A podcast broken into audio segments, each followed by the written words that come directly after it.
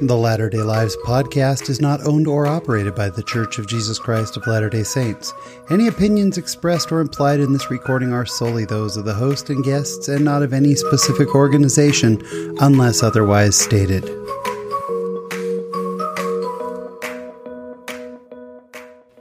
Hello, friends. Welcome to episode 168 of the Latter day Lives podcast. I'm your host, Sean Rapier. Thank you so much for checking in with us again this week. We've got such a fantastic show for you. Now, when we brought the show back, we did mention that we were going to do some different kinds of shows, not just the usual biography of one person. And uh, this is one of those episodes. It's our first one where we are bringing back past guests. Uh, Nick Galieti, who's been on the show actually multiple times, uh, we only did his life story once. Uh, but he also came back and interviewed me for our 100th episode. Um, Nick is a dear friend of mine and is my barbecue partner, but that's not why he's on the show. He is on with Jen Roach, who is one of our listeners' favorite guests. You may remember her story. She was abused when she was young, became clergy in another faith, and then found the Church of Jesus Christ of Latter day Saints and became a member. Uh, we just adore Jen. And Jen and Nick have gotten together and written a new book. Uh, it's called Codependent Discipleship. Uh, and it is not a how to guide. It's not how to become a codependent disciple. It's actually uh, quite a bit about codependency and the role of faith in that, and how sometimes, even within our callings or within the church, we can become codependent. And Nick is very vulnerable in this book and shares his experiences with uh, with codependency. And I realized today that we had a book about anxiety last week. We've got this book this week. I promise we're not shifting over to being just a mental health show, but it is such an important topic and, and things that we need to be discussing and hearing about. And you are just going to love this book. I was able to get an advance copy of it. And I am fascinated by it. I love this book. It is excellent. And of course, Jen and Nick are just the best. You will love this conversation. And coming up this week in my latter day life, it's all about seeing people.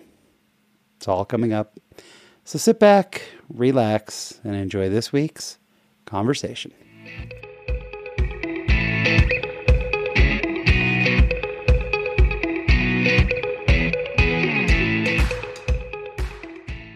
And today, here on the Latter day Lives podcast, are two friends of mine that I could not be more excited to have back on the show to talk about a really wonderful new book that they have written, and also that they were kind enough to give me an advance copy of. Jen Roach and Nick Galieti, welcome back to the show. Hello. Hello. I am so happy to be on with you guys. I've been looking forward to this. Uh, this is uh, our first kind of uh, catching up episode, I think we're going to call them, and we're going to catch up with you guys. But if the audience wants to hear your stories, we just looked it up. Uh, Jen, your amazing episode that everybody freaked out over and just loved was episode 149. And uh, Nick, you are our, definitely our most uh, most appeared appeared most referenced? No, i don't know. I don't know about reference but definitely most appeared uh most episodes you've appeared on. Uh, your own life story was episode 29 we did a crossover when you interviewed uh, the cast of meet the mormons in episode 33 and you interviewed me for our 100th episode. And uh and and then actually also you submitted some stuff for the christmas episodes so it happens. Whole lot of Nick Galieti. Uh, Nick is also my barbecue partner, so we got that happening. Uh, Jen, uh, tell us where you're recording from. Seattle, Washington. Beautiful Seattle, love it. And Nick, uh, you're up in West Valley City. West Valley City, Salt Lake area. Fantastic. And just as a kind of a quick recap reminder, uh, Jen, and and seriously, if you have not listened to Jen's episode, I I've re-listened to it a couple of times myself it's a phenomenal story. It's a starts off with some some tragic times of uh, some abuse at the hands of uh, clergy of another faith. It uh, takes Jen on an incredible life journey of uh, faith, where Jen actually becomes an uh, ordained clergy of another faith, and through the most beautiful series of events, uh, finds her way to the church where she is such a blessing for all of us. And Jen, can I, can I give you a quick update? Please, yes, we would love that. When I talked to you last time, I was the only member in my family. And since then, my son has been baptized. Woohoo! That's awesome. He got baptized in the Provo River. Oh my gosh, that They is weren't meeting- fantastic. They weren't meeting inside, so they said, "You want to do it? You got to do it in the river." That is beautiful. I was actually just walking on the Provo River Trail this morning. That is beautiful. Congratulations, Jen. That is neat. Awesome. Uh, Jen, remind us though, because we're going to be talking a lot about the clinical side of your life. Uh, tell us again your your education background and, and your your career. Yeah, so I'm a licensed mental health therapist. I have two master's degrees um, a master's in mental health counseling and a master's in divinity. I see mostly clients who have kind of garden variety anxiety and depression, um, lots of trauma, lots of PTSD clients, stuff like that. Yeah, gosh, that is such a a blessing of what you do in your work, and that's gonna that's gonna be a big part of this book. And uh, then you go back to any of Nick's episodes, but go back to the original one to hear Nick's life story. Nick is one of the uh, OG, the godfathers of the Latter Day Saint podcast movement. Nick, how many how many podcast episodes do you think you've hosted? I would say that the last figure I got was around a little over 850. My goodness, unbelievable. Yeah, too much talking on my part. It's a lot. No, that's fantastic. And before we get into the book, Nick, let's talk really quickly about your newest podcast project because I love it. Tell us, tell us a little bit about it. Well, I'm glad that you love it. Um, it's called Freelance Legislator.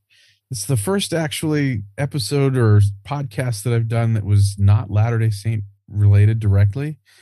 But the idea was that I wanted to have a political podcast where we didn't talk political party, we talked policy, and we actually go through the process of learning about how to write and craft legislation. And we're actually going to do that. We're going to try and come up with different ideas, and the episodes are our research into the idea. And eventually, we'll we'll write something that we hope will present on our website and allow people to share with their own legislators, and maybe get something good, positive passed. I love it. It's a big departure, but I I love it. It and is. so, uh, first of all, before we get into the book, tell us, and and I'm just going to leave most of these open. So, Jen or Nick, either one of you can jump in. Tell us how you guys originally connected.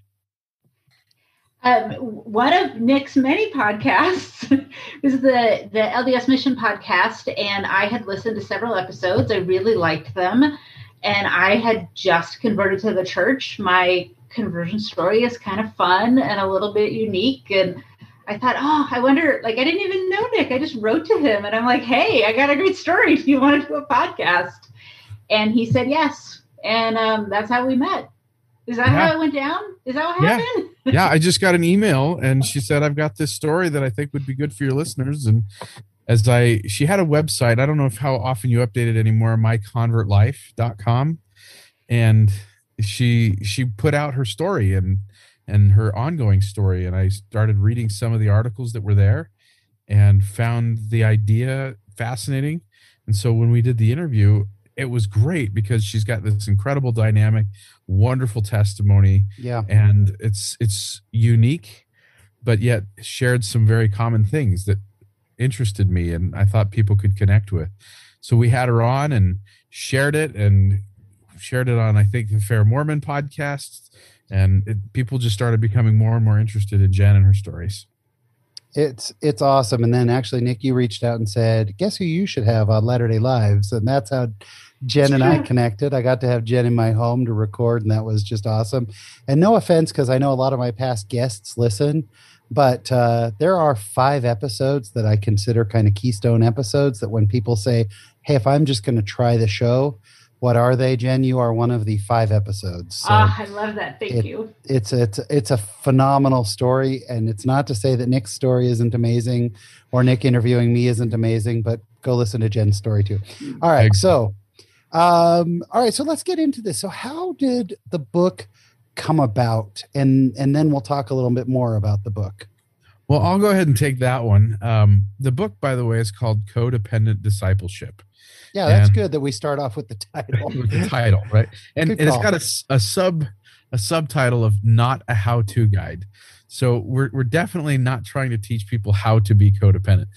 The, the idea for the book came along from my own personal like life experience. Uh, we can get into this a little bit later, but essentially, I was, I am going through the codependent process or overcoming those impulses, and uh, I felt like as I got deeper into my own story and my life experiences and therapy that I became interested and aware of the concept of codependency and how it intertwined with my faith. And so the way that I kind of function in life is if there's something that grabs me and interests me, I start to write it out as if I was to write a book. And that's my personal study. Like that's how I will do my study. And eventually, if I feel that there's something there or enough content there, then I will continue to develop it into a into a book, which is exactly what happened with this one. I've had other thoughts, I've had other ideas. They just were, you know, a couple pages. They didn't go very far. The but timing on this was also great. The timing was great because the pandemic started and we both got sent home from work. that is good timing. And actually, a lot of books are coming out that are almost like they, they expected to have a lot of pandemic babies. There are a lot of pandemic books and podcasts that are coming out. Book babies, yeah. So so before we're we're going to jump back into your story in a minute, Nick. But Jen, will you give us a a, a digestible definition of codependency before we jump into what spiritual codependency is?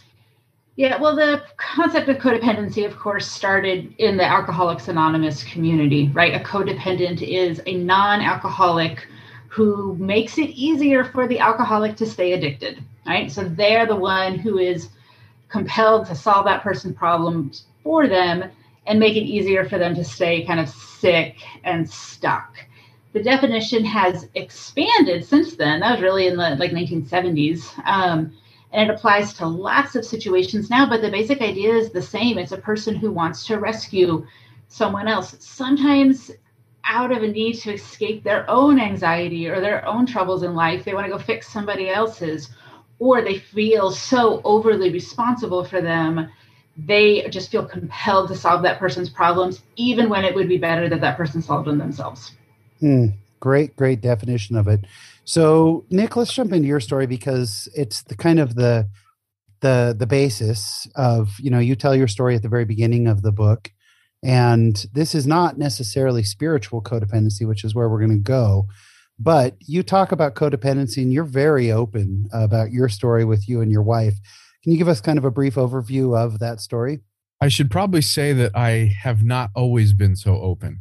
If you go mm-hmm. back and listen to episode 29, I don't even touch on this stuff. No, not at all. And and as much time as we've spent together, Sean, I there's stuff that when you read the book, you said you you didn't know that about me. I, I guess I don't feel like this is something that I can fully uh, come to terms with. So pardon me if I if I give a shortened version here, but my life experience growing up, I was I think I may have even mentioned this before. My father isn't a member, but my mother is. And so when I became a deacon, I was taught very heavily that I was the priesthood holder of the home and that it was my responsibility to carry that banner. And I took that very seriously. I didn't want to let my mom down. I didn't want to let anybody down. And from there, I developed certain habits and certain characteristics that I was, I found myself concerned a lot with people who were in need in some way to the point that I felt like that was how I wanted to make I, I, wanted my character to be the person that helped other people which on the surface again sounds really christ-like and sounds sure, wonderful. Sure. when i got married i was a fairly independent person. I came home from my mission and i was in a good place. I was going to school i was working and i felt like i was for lack of a better term i was in control of my future. When i got married i had to kind of find a way to be independent but more interdependent. And so that changes that dynamic changes you in a way that you can't just concern yourself with what you want to do. You have to be around other people and live with other people. And in a way we promise to help that person. We we promise to care for them and and provide for them and so on. Well then we had our first kid after about 15 months of marriage and that changed the dynamic again. And in a way uh, we couldn't just be us. We had to you know have another kid involved. And with that kid came postpartum depression from my wife and we ended up losing the house that we were in. She was an apartment manager and they let her go because uh, they were doing a condo conversion. This was in southern california in 2004 so that was happening all over the place. Sure. I, I want to touch on something really quickly too because in the book you talk about a phrase that i had never heard before that uh, you felt postpartum abandonment yeah. which i think is really powerful. I think a lot of men go through that because first of all, you only had 15 months, not not a lot of time to pour the foundation of this house, you know? Yeah. And, and which in the Latter day Saint culture, sometimes that's six months longer than you know yeah. some, some some married couples have. And so you don't necessarily have your own married identity. You don't have years of that to fall back on. Now you're adding this kid. Heidi goes through this this depression as you go through, well, wait a minute. Now I was getting a lot of attention from my wife. Now the baby's getting all this. This this is a recipe for for danger. And I, I eventually kind of decided that my identity was going to be the person that provided. And if I didn't provide, I I was nothing. I was not valuable. I had no purpose and meaning in the relationship. And so as we were making all these different life changes and we had another kid come along as we were trying to still find our way.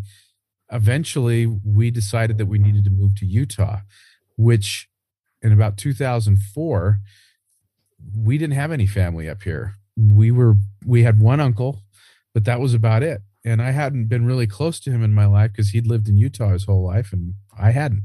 So we didn't know each other that well.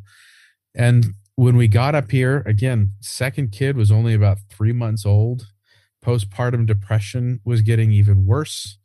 She didn't have family around. We were in a new place, in a new area, and things just kept getting more and more complicated.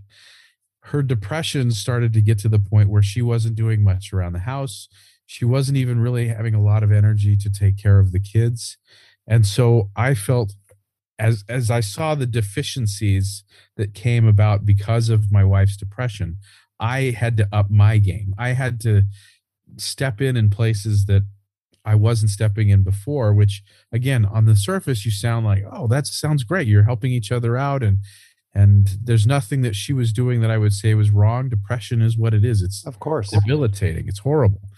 Um, but the time came where I had started doing real estate, which at the time seemed like a good idea, but that's because I didn't know that 2008 was coming. But um, things just got really bad. I wasn't working and I wasn't able to provide. And so I started to think my wife's not happy. I'm not successful at providing for my family. My life is a total mess and it's all my fault. What can I do to fix this? So at some point, I decided to try and do a service mission for LDS Family Services, or what it was called at the time. And I was helping them make training videos for their therapists, which was a really good timing for me. But the problem became that I was finding that I took this so that if I if I I told myself if I was righteous enough, if I was doing enough in the world that was good, that God would have to bless me. And it became very selfish in that way, even though the service that I was providing and what everybody saw on the surface was selfless it was really trying to bind my wounds. I think part of it too, as you're talking, Nick. I mean, being for me, being a man in the church uh, and being active our our entire married life, I'm picturing how a difficult this is generally. Then you're going and sitting in elders quorum where they're saying, "Men, you are to be good providers, husbands, and fathers." And so it's getting pounded from all sides. And one of the things that your book really opened my eyes to is that in an effort to buoy people up, you're really placing a burden on them. It's really placing a burden like, hey, you you walked into church today feeling worthless. Guess what? You can feel more worthless. We're you know, in an effort to help. So uh, the other side of it too is men we're fixers. Like as soon as you said, you know, I saw this and I wanted to help, all I could hear in my head was dun dun dun dun because that's what we do as men. We go, don't worry, I'll fix this and yeah. that's a tremendous burden so how did you guys find your way out of this situation as is the case with many compulsive behaviors and i want to be clear that codependency is a compulsive behavior set mm. um, that as with most compulsive behaviors and with depression you tend to have to hit a pretty hard rock bottom before you're able to really throw away all the rules and just give it a shot with whatever is going to fix it. And so one night I had had my fill and my wife had kind of had her fill and we were dangerously close to considering having a, a divorce. We had had five kids to this point and postpartum was getting worse every time. Oof. And so it was it was to the point where my wife was questioning whether or not she wanted to keep living it was getting very bad. Mm. And none of us were doing anything out of malice, but we just recognized that this was not something that we could endure. And I said to my wife, I need to go to therapy. I'm not asking you to go to fix you. I'm asking to go so that we to, together so that we can figure out a way for me to cope with your depression. I was consigning myself to living a life with a depressed person who was locking themselves in their room and not contributing much in life for the rest of my life, if that's what it took. But I needed a therapist to help me guide through that process. Well, we just kind of did one of those random in the phone book point to that therapist, and that's where we're going to go kind of things. Um, and luckily, the person we chose was exactly who we needed to to meet with and so we started to see this therapist who introduced us to the concept of EMDR which is a therapeutic modality that essentially deals with trauma and the reason he introduced that is because my wife had a lot of traumas in, in her young age similar to, to what jennifer had um, not by the hands of clergy but by friends and family. And um, it scars you obviously in, in ways that yeah. you just can't deal with alone. And so the, through the therapy heidi started to get better and i started to see the light at the end of our tunnel. And why that's important is because codependency itself is one of those things where you start to have a very blurred sense of reality and you start to assume information that isn't there and what you assume is always tragedy it's always the most broken scenario that you can mm. imagine because again you don't know how to function you begin to not know how to function outside of tragedy outside of difficulties and things that need to be fixed because ultimately everyone around you needs to be fixed so that your life is less chaotic and less hectic. And so at some point in your life you you realize that like a muscle that you can tear because you've overworked it you emotionally can just tear to pieces because a codependent can't manage the world. It can't save everything but you think that you have to otherwise it'll collapse without it mm.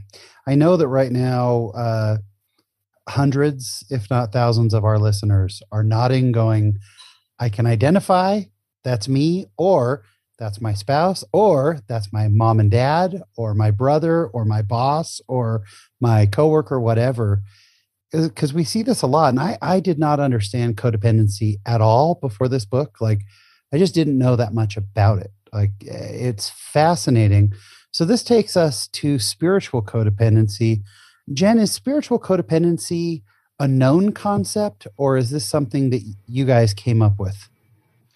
the concept i think is is getting more well known um, it certainly is developed more in this book than i'm aware of in any other book for an lds audience at least um, is it a phrase that's out there like if you search spiritual codependency like is it a phrase that people are commonly using or is this kind of something more that you guys piece together? Yeah i don't think it's a phrase people are using but if you search it you will find our book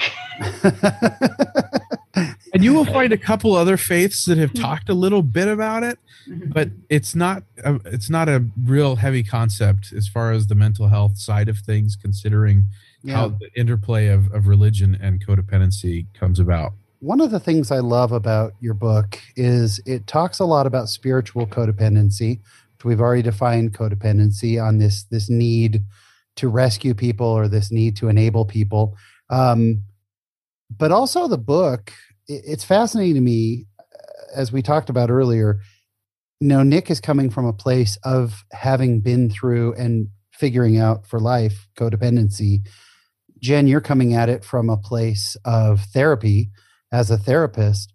And the book uh, like things should be is not a therapeutic book or a religious book.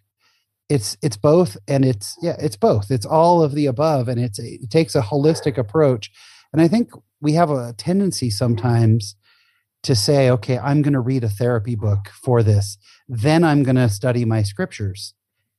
And we know that all things are spiritual. There's nothing that's only temporal. So it's a beautiful mix. Um, we've defined codependency. There you give some great stark examples in the book of what spiritual codependency looks like because it might be still a little bit nebulous for people.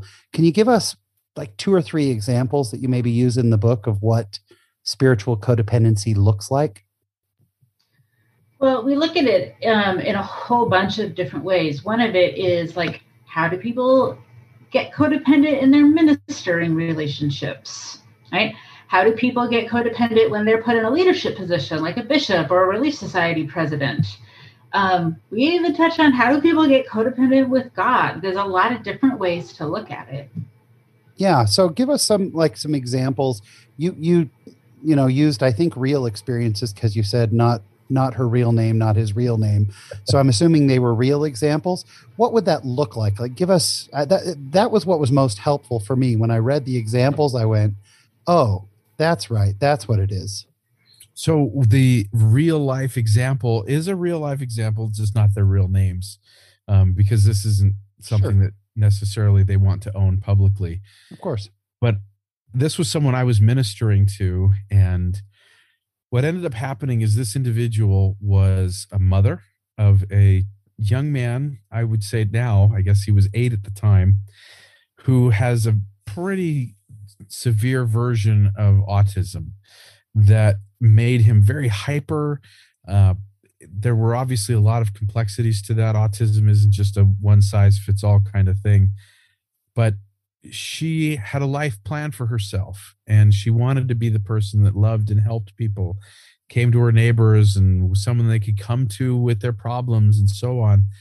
But when she had this young boy, and his problems soaked up so much of her life she realized she didn't have any time for the neighbor that was asking for the cup of laundry soap the neighbor that needed a ride to work and the neighbor that needed this or that and she lived in an apartment complex and she had a lot of needy neighbors and what it ended, ended up happening was she started to feel so needed and that everybody around her around her needed her that she started to feel very depleted.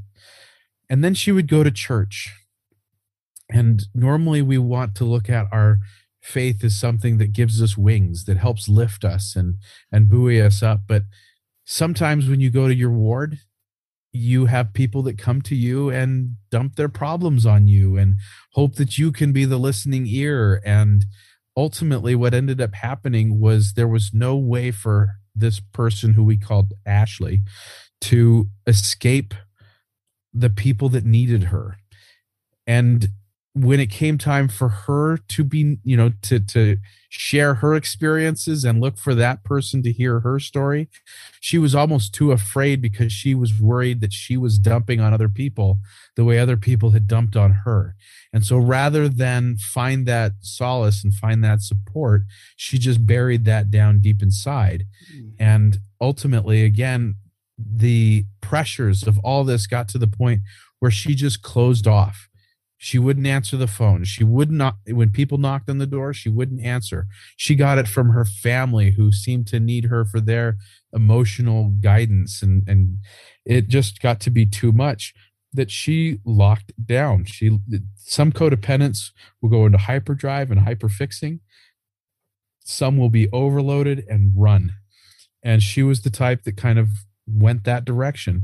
But again, she started to see her faith and the responsibilities that she, you know, to mourn with those that mourn, to comfort those that stand in need of comfort. When she didn't feel she had the energy to do that, she started to feel like she was a failure as a Latter day Saint because she wasn't able to keep her covenants. And again, that just started compounding the problem. So she didn't have the energy to be a mom, a minister, a Relief Society sister, or any of those things because it became a trauma to her. And so she ran. And and eventually, we shared with her a, a book that is called Codependent No More. It was actually the re- first book that really kind of watershedded this issue into the public. And it really started to help her find a way to um, detach from some of those things and to learn to say no.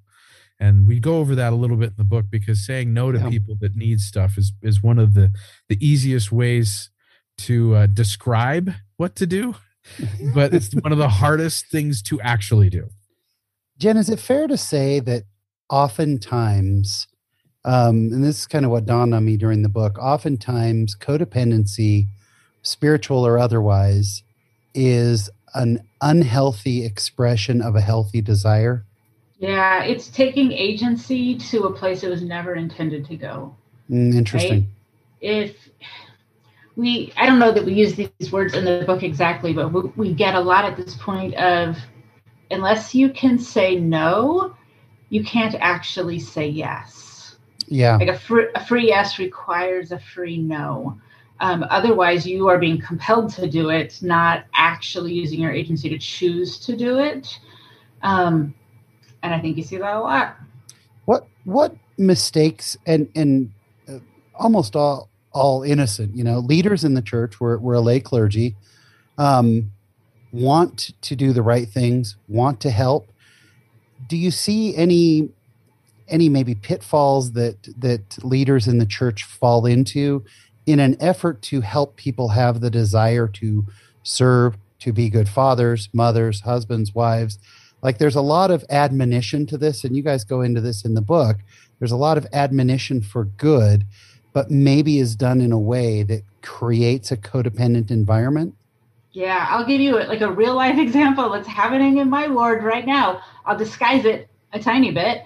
Um, but there's a ward member who has a need that makes a whole lot of other people feel really sad and uncomfortable. And that person doesn't actually want help with this thing. And there's people kind of breathing down their neck, wanting to fix this problem for them. Mm. Um, and the temptation to be just like, all right, like I'll like stop bugging me. You can you can fix this thing. I think that's there. Um, the people who are uncomfortable with the problem want to fix it to make themselves feel more comfortable. The person who owns the problem is actually okay owning the problem. Wow, and that, in fact, it's interesting because a codependent person, what I what I gathered from the book is a codependent person will hear the same thing that a non-codependent person will hear, but they hear it completely opposite. What one of the big wow moments, and I've already told you guys, I've had so many wow moments with this book. Like I wanted to peruse it and skim it, and like I kept getting stopped and going, "Whoa! I never thought of that." It's a really brilliant book. One of my favorites, and it really helped define it for me, was the poem "Footprints," which We've we've heard from the pulpit or in a talk or what, whatever. We've heard it a million times. And when I hear footprints, I hear, you know, and the hey Lord, why did you forsake me? And I hear it as, okay, Jesus can carry me. And that's a relief. How does the codependent person possibly hear that poem? I, the codependent person sees the single set of footprints and thinks that they were the one carrying God. And that's a that's a strange concept and in in some ways it sounds ridiculous. But it really it comes down to it that some people maybe not consciously are saying i need to save god i need to fix god's problems but there are a lot of people in this world particularly those that find uh, a strong attachment to social causes that sometimes what they feel they are doing is they are fixing the problems caused by other people's decisions and other people's actions. And there are those in this world that see God's commandments, the policies of God's church, even, and say, these are hurting people. And I need to go, I need to come around and save those other people from the harm that God is is causing these people in their lives. I sometimes think that if if we're using today's words, that some people don't think that God is woke. And when you I, I mean, you joke about that but no it's true. But but when you when you sit down and you think about that how would you respond to that question? Do you think god is woke? And there are people that will say i don't think he is. And yeah. and and the the assumption there a lot is that they know better than god right and so therefore without them God's church, God's work wouldn't happen. He, they have to be there to save and fix all of the different things that are going on because apparently God can't do it. Yeah, it's an I've got to swim upstream because who else will? I, I think people, we see that, especially in the age of social media, where social media is a little bit too democratic sometimes. Like everybody's opinion gets weighted the same, it's in a feed and not one nothing about you know one opinion is higher in the feed than another it's just in the feed so it all becomes evenly weighted so somebody says hey but what about this and then 50 other people pile on and then they go oh wow i must be this must be my my calling and then you can fall into this false sense of yes i'm carrying the church i also think out of good intention and you guys talk about this um, and I think it's especially true of maybe bishops, Relief Society presidents, that there's sort of a cycle that can form of a bishop or a Relief Society president gets adulation. Hey, we, we couldn't do this without you. And so then they're jumping back into save, and then they get more adulation, and the person gets lifted. Is it? It's it's easy to fall into that cycle, isn't it? Yeah, I think I think you can get into all sorts of different cycles with this. And we don't want to make we want to make sure that we're not painting every action with codependency. That that can sometimes happen just because you course. sneeze doesn't mean yeah. you have a cold. Um, but in this particular case, um, one of the areas with leadership that can be very problematic is when we when we gauge our success in our callings based on the results of other people's decisions. Yeah. And and sometimes we fall into that with ministering. I'm not a good i must not be a good minister if none of my families are active or right. I must not be a very good elders quorum president because none of these people are doing what i've counseled them to do. Well welcome to being like christ. I mean how many people followed christ? They killed him yeah you know? and so ultimately there's there's a sense of, of making sure that we're not putting the success of our callings or our viewing our value based on the decisions of other people. In fact, one of the kind of codependent metrics and mantras is when you say something like, when so and so gets better, then I'll get better.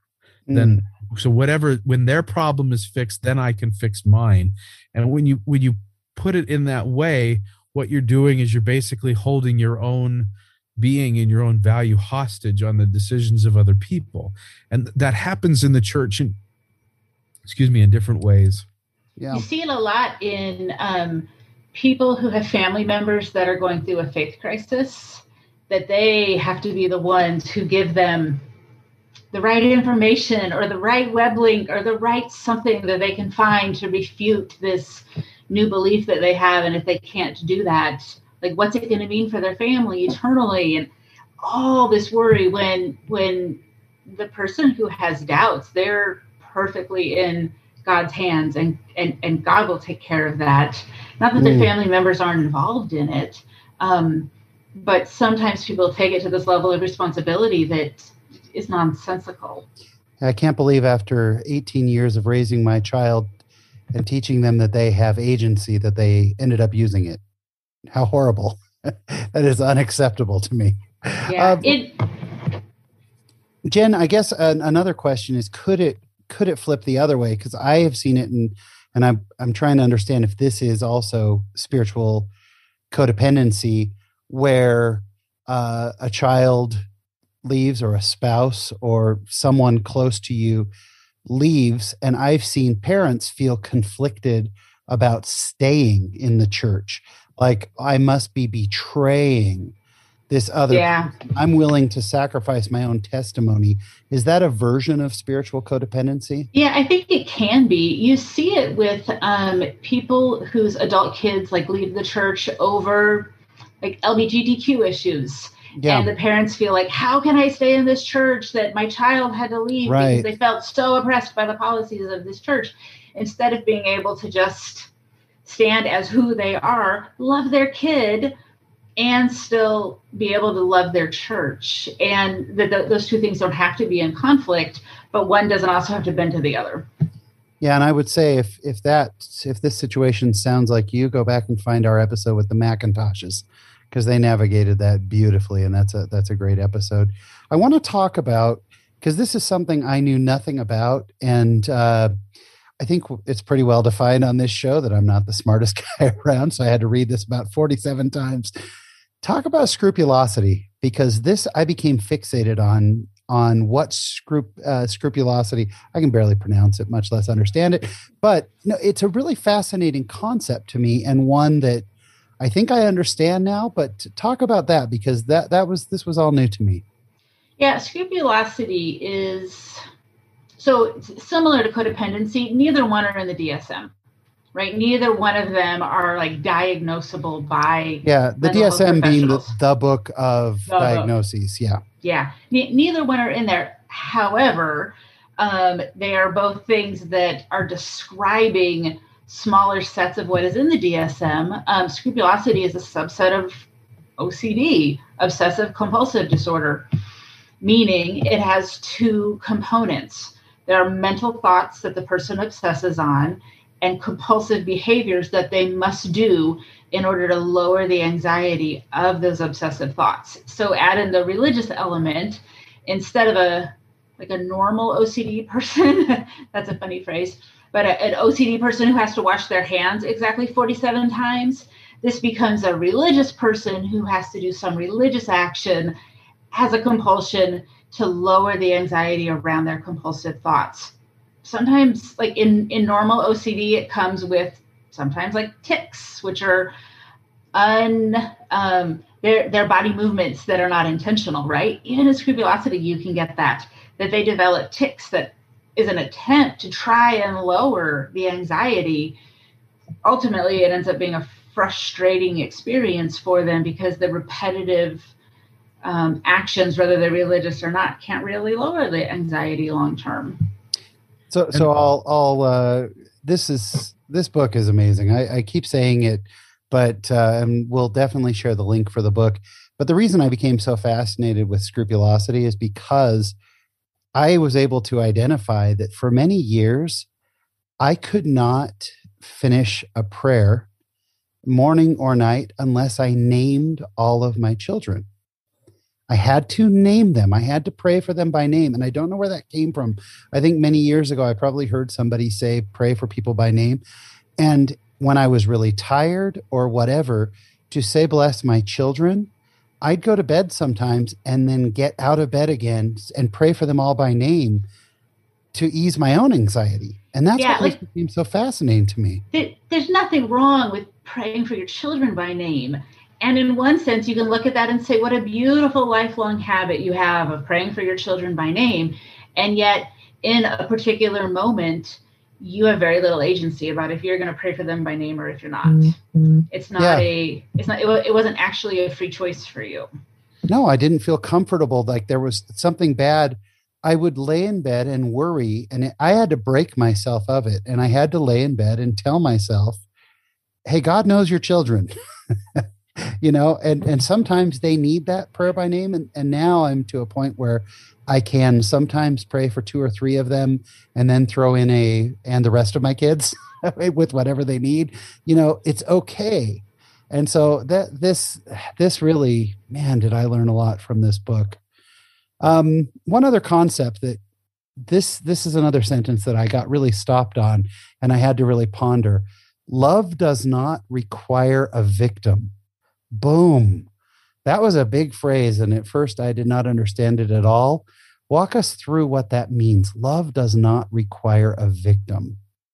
Well, I can speak to my own personal side of this as a codependent, and then maybe Jen can give her side of it as well. But that was a concept for me that I had a really hard time with because to me, my love for my family, my whatever love expression that was taking place, required me to suffer. It required me to lose something in order to get that person to have a better life, a happier life. And in a, in the sense of to go back to the beginning, that codependent of an alcoholic, they be, your identity becomes the spouse of an alcoholic, and for a codependent, your identity becomes I'm the guy that has to suffer so that other people don't. And part of the way that you you get that in your head is maybe a Latter Day Saint. Sometimes we hear the phrase, "We're to be saviors on Mount Zion," and what mm what did our Savior do? He suffered. He had the ultimate suffering for the ultimate good. Therefore, for me to be a good person and for me to express love means I need to suffer as well. But that became a very debilitating mindset to have and incredibly crushing. So the realization that love does not require a victim was something that I needed to learn, not only for myself so that I could give love, but so that I could receive love because it became a problem when I saw other people expressing love for me that weren't suffering. And and I thought that's not real. That's not real love because you're not suffering. It's it's completely irrational, right? Like you you you think about it and you go, what a ridiculous thing to say but that's part of why your filter gets all messed up when you're in codependency is that you your experience becomes everybody's experience so as you see their behaviors you apply your own rationale to it and you make a ton of assumptions which again goes back to this idea love does not require a victim and i had to kind of keep that as my mantra for a while because it was such a foreign idea to me. So one one of the things I learned from your book, um, and Jen, tell me if this is correct in my learning, is that like so many things in life, I have before this book, I always thought there are people who are codependent and people who are not codependent. I am not codependent. And what I'm recognizing is like almost everything in life, there's a spectrum. There's a there's a scale. And that probably nobody's a zero would be my guess. I can't I can't say that for sure, but I I started recognizing more and more things in my own life that I was like, yeah, and especially some uh, relationships from the past where I had a role, they had a role, other people had a role, and we would do this dance of these roles. Um, I guess I'm trying to get around to first of all, is that true about since there's no diagnosis, especially? And then, secondly, I'm trying to make the case that this book is really for everyone. I, it should not be coming across here that this is a book for codependent people. Does that make sense, Jen? It does, absolutely. You're right. Nobody's a zero, but nobody's a 10 100% of the time either. Like, no one is 100% codependent in every single thing that they do. Most people sometimes do things because they feel compelled to do them not out of their own agency, but out of this codependent desire. Most people who are listening maybe don't fit the, the whole criteria for like what is a codependent. And yet I, I happen to think most people would absolutely benefit from this book because we all have our little tiny areas. How we actually structured this book is kind of trying to get at that. Like the first half of it is theory It's lots of stories of, of how the theory plays out. The second half of the book is here's, I don't know, 20 ish, yeah, 20 ish areas yeah. mm-hmm, of life that here's what codependency can look like in a faith crisis. Here's what it looks like in dating. Here's yeah. what it looks like in church callings. Here's what it looks like in missionary work. And trying to get people to see, like, in this one area, you might have some tendencies that you want to ask some questions about. Yeah, and then you guys go into strategies for throughout all this. I mean, throughout, it's sort of, you know, it's a lot of identification, which is super helpful. And then strategies for both spiritually as well. And this is what I love about this book is it's not it's not a religious book and it's not a purely therapeutic book. Like I think without with eh, someone with no faith background would struggle with understanding the book, and I think someone who didn't want to see a you know the uh, the therapeutic side of it would struggle with it. You guys really do walk uh, walk the thin line, balancing both sides. Instead of trying to kind of recreate the wheel of like here's here here's the solution, what we tried to do was say here's some super helpful resources and why we yeah. find them helpful. Here's some some books you can read. Here's some therapeutic approaches that you can search out and ask for um, that we have found particularly helpful, and, and readers might too. I, I think that part of it is so helpful because otherwise it would have left people going, "Oh, thank you for helping me identify my, my spiritual codependency. Now what?" Uh, yeah. One of the one of the resources I really want to push because I know more than one person um, who, when we think of addiction, we have a natural tendency to go to oh it must be drugs alcohol pornography you know whatever. Codependency the 12 step program that the church runs is so perfect for codependency based on people i know who have been through it because it literally it i mean i shouldn't say it literally becomes an addiction. I don't know that jen you would know better. It it has a lot of addictive qualities that's for sure. It, it really does because when people are acting in a codependent way, there's a super big dopamine hit that their brain is going to give them, right? We can become addicted to anything that you get a dopamine hit from. Essentially, I mean, the simplistic version of what's happening in drug and alcohol addiction is your brain produces the feel good chemicals when you consume those substances. Your brain produces feel good chemicals when you do all kinds of bad behaviors and we tend to think only the bad behaviors then become bad. And we're trying to say your brain can produce the feel good substances when you're doing the right behaviors, even if you're doing them for the wrong reasons, even if you're hurting yourself while you're doing them, and eating, even if you're hurting somebody else while you're doing them. So there is a sense in which it has some similar patterns to addiction. Yeah. And and that 12 step program that the church runs specifically is so valuable and there are great meetings for people and if people are thinking yeah but i'm going to seem weird if i go for codependency. No you will not be the only person trying to overcome codependency there.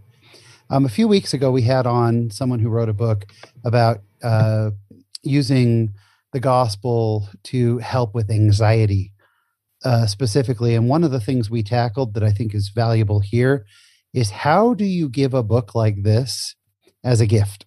We she and I talked about that and came up with a couple things because this is not the kind of book that you want to go, "Oh my gosh, happy birthday, here." Read this book about being spiritually codependent. So let's talk about how you can give this as a gift. One of the audiences we had in mind in writing this book was church leaders, bishops, Relief Society presidents, stake presidents, anybody who has a leadership position in church and finds that they lead the tiniest bit codependently, they're going to benefit from this book. But those people are also leaders of other leaders who sometimes lead codependently. So if you want to get you wanted to give this book to your bishop or your relief society president, you might say to them, "Hey, here's a great book that can help you lead people who sometimes get themselves into weird little codependent corners." Leaders yeah. in the church are also leading human beings who just happened in their own families and lives may be codependent.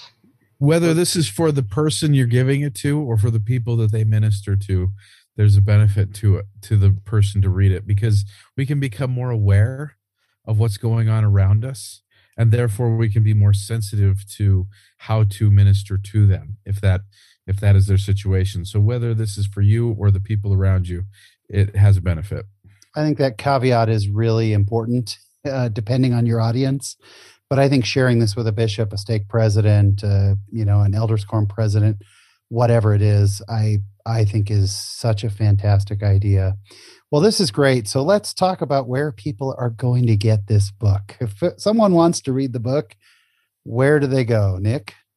You can go to Amazon and order a copy or an ebook version of it. And as Sean said, we'll have a link that you guys can check out on this uh, on this episode. I do want to point out one other thing though, and, and this jumps back really quick to the audience for this.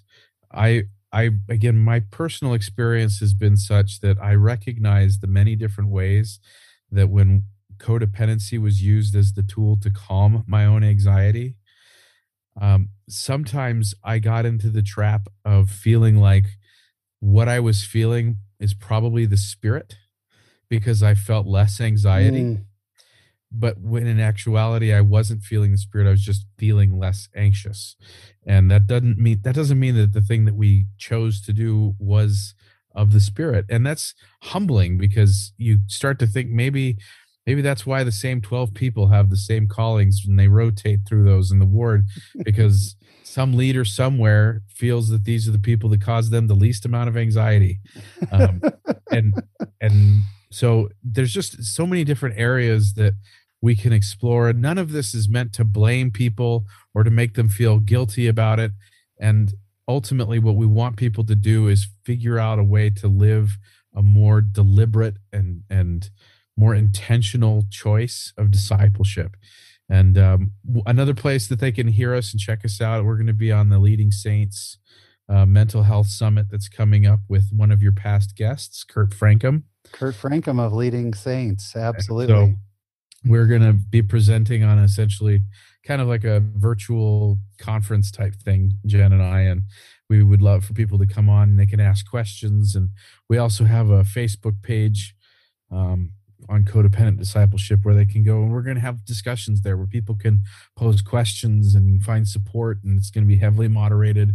So it won't be one of those vicious, nasty places online. We're going to make it a, a really nice, comfortable place where people can uh, get some help and direction. And again, the book is called Codependent Discipleship. Not a how to guide. Not a how to guide. I love it. Uh, so, this is since, since this is our first catching up episode, I can't ask you what being a member of the church means to you because, you know, we've already heard that from you guys.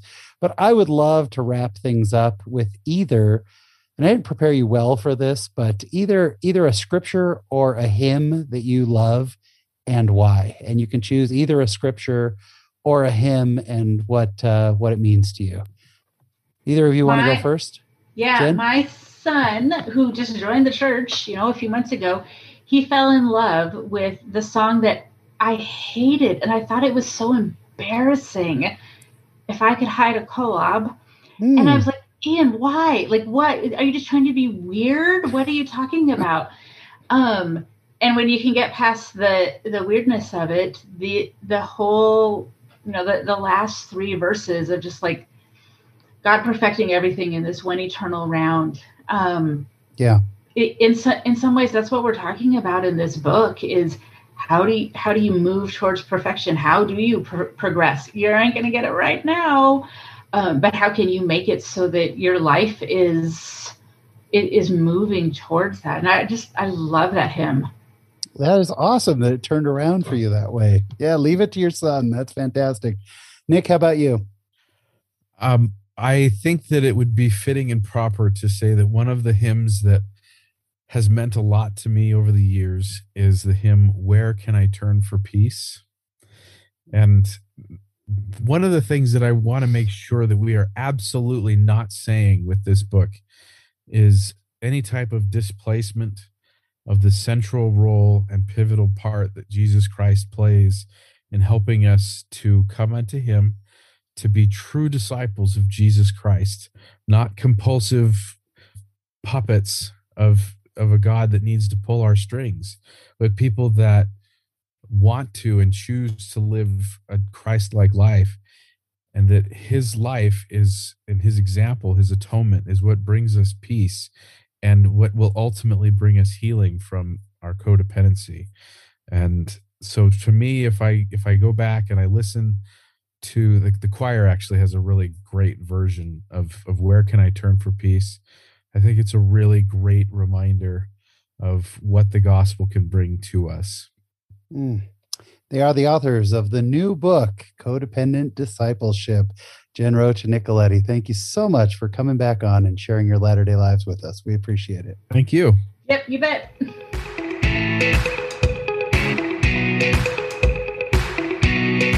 And my special thanks to my dear friends Jen Roach and Nick Galieti.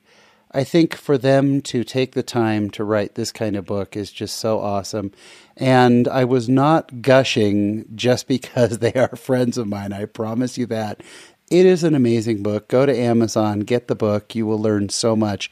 I know I have. And uh, thank you again, Nick and Jen. You're doing great, great work. This week in my latter day life, uh, another step toward normalcy. I traveled somewhere other than San Diego. now, before the pandemic, I used to travel all over the country, up into Canada, down into Latin America, and I was on the road almost every week. And then that came to an abrupt halt. Well, over the last six or seven months, I have been going back to my office down in San Diego. Normally, otherwise, I work from home. Uh, but this past week, they actually had a customer facing live event. When it was announced, we were sort of like, is this really going to happen? Are they actually going to do a live event? But sure enough, it moved forward. And so on Monday of this past week, I flew out to Nashville, Tennessee. First of all, a city that I really love. Nashville, the music, the food, the people, everything is wonderful in Nashville. But uh, as I arrived, I started getting really excited that we were going to be face to face with customers and vendors as well. Now, I've explained before, I work in the consumer electronics industry. I've been in this industry for about 23 years. And over the course of that time, uh, I have made some really, really great friends. Actually, I just realized it's 24 years now. Uh, but I have some very close friends, especially other vendors, but customers as well. And on the opening night, we had sort of a reception outside in front of the building. And mind you, none of us have traveled for more than a year. We've all kept in touch over Facebook or email or phone calls or Skype or whatever, but we had not seen each other in person. And these other vendors, sort of my competitors, really, most of them, uh, I get used to seeing them six, seven, eight times a year. We go out to dinner together when we're at events and we know about each other's families and they're just amazing people I truly consider friends. So I went walking up to this reception and immediately saw my friend Joe. And my friend Joe came running over and threw his arms around me. and We gave each other a great big hug. And I was so happy. And then after Joe, I saw Kelby. And Kelby is just great. He and I used to be coworkers, and I was so happy to see it. And then our friend Lewis was there, and then our friend Frank, Frank the Tank, Frank was there. And we just, I kept seeing people and I loved them so much. And you know, we always get excited when we see each other. It's a lot of high fives, a lot of hugs. But this time it was different. We had come out on the other side of something uh, that we had all shared this experience together. And we were so happy to see each other. And for the next two days, as we had this event, it was just so great seeing all my friends, other vendors, as well as customers. And I just, my heart was incredibly full. And as I was flying home, I got to thinking about why did this mean so much to me? I mean, I have lots of great friends, but I think there's something to uh, the old phrase that uh, ab- uh, what is it? Uh, absence makes the heart grow fonder. And it's true. There's something about when you're away from people. You think about when uh, someone you love goes away on a mission or moves away, when you see them again, it's just such a rush. And I got to thinking about just how long it's been since I've seen a lot of the people I love. I thought about my grandfather, my grandfather who I love just so much. And I haven't seen him since I was 11 years old because that's when he passed away. And it's been a long time. I am not a young man. But someday I'll get to see him again what is that reunion going to be like? As well as his wife, my grandmother, whom I haven't seen in, gosh, I don't know, how long has it been? 15, 20 years? And my wife's grandparents, and my brother, and friends who have passed, and all these people who are on the other side, and people who will be during my lifetime, other people who will pass away. What a grand reunion awaits us. And I'm so grateful for the gospel of Jesus Christ. It's all about seeing those people, and we will see them again, and we will know them again, and we will spend the eternities with them again. And I can think of nothing greater. And speaking of seeing people, I believe, and I have no idea how it's going to work, but we will see our Father in heaven again, and we will see our Savior, and we will have the opportunity to thank Him for all He did for us. And it's all about the people.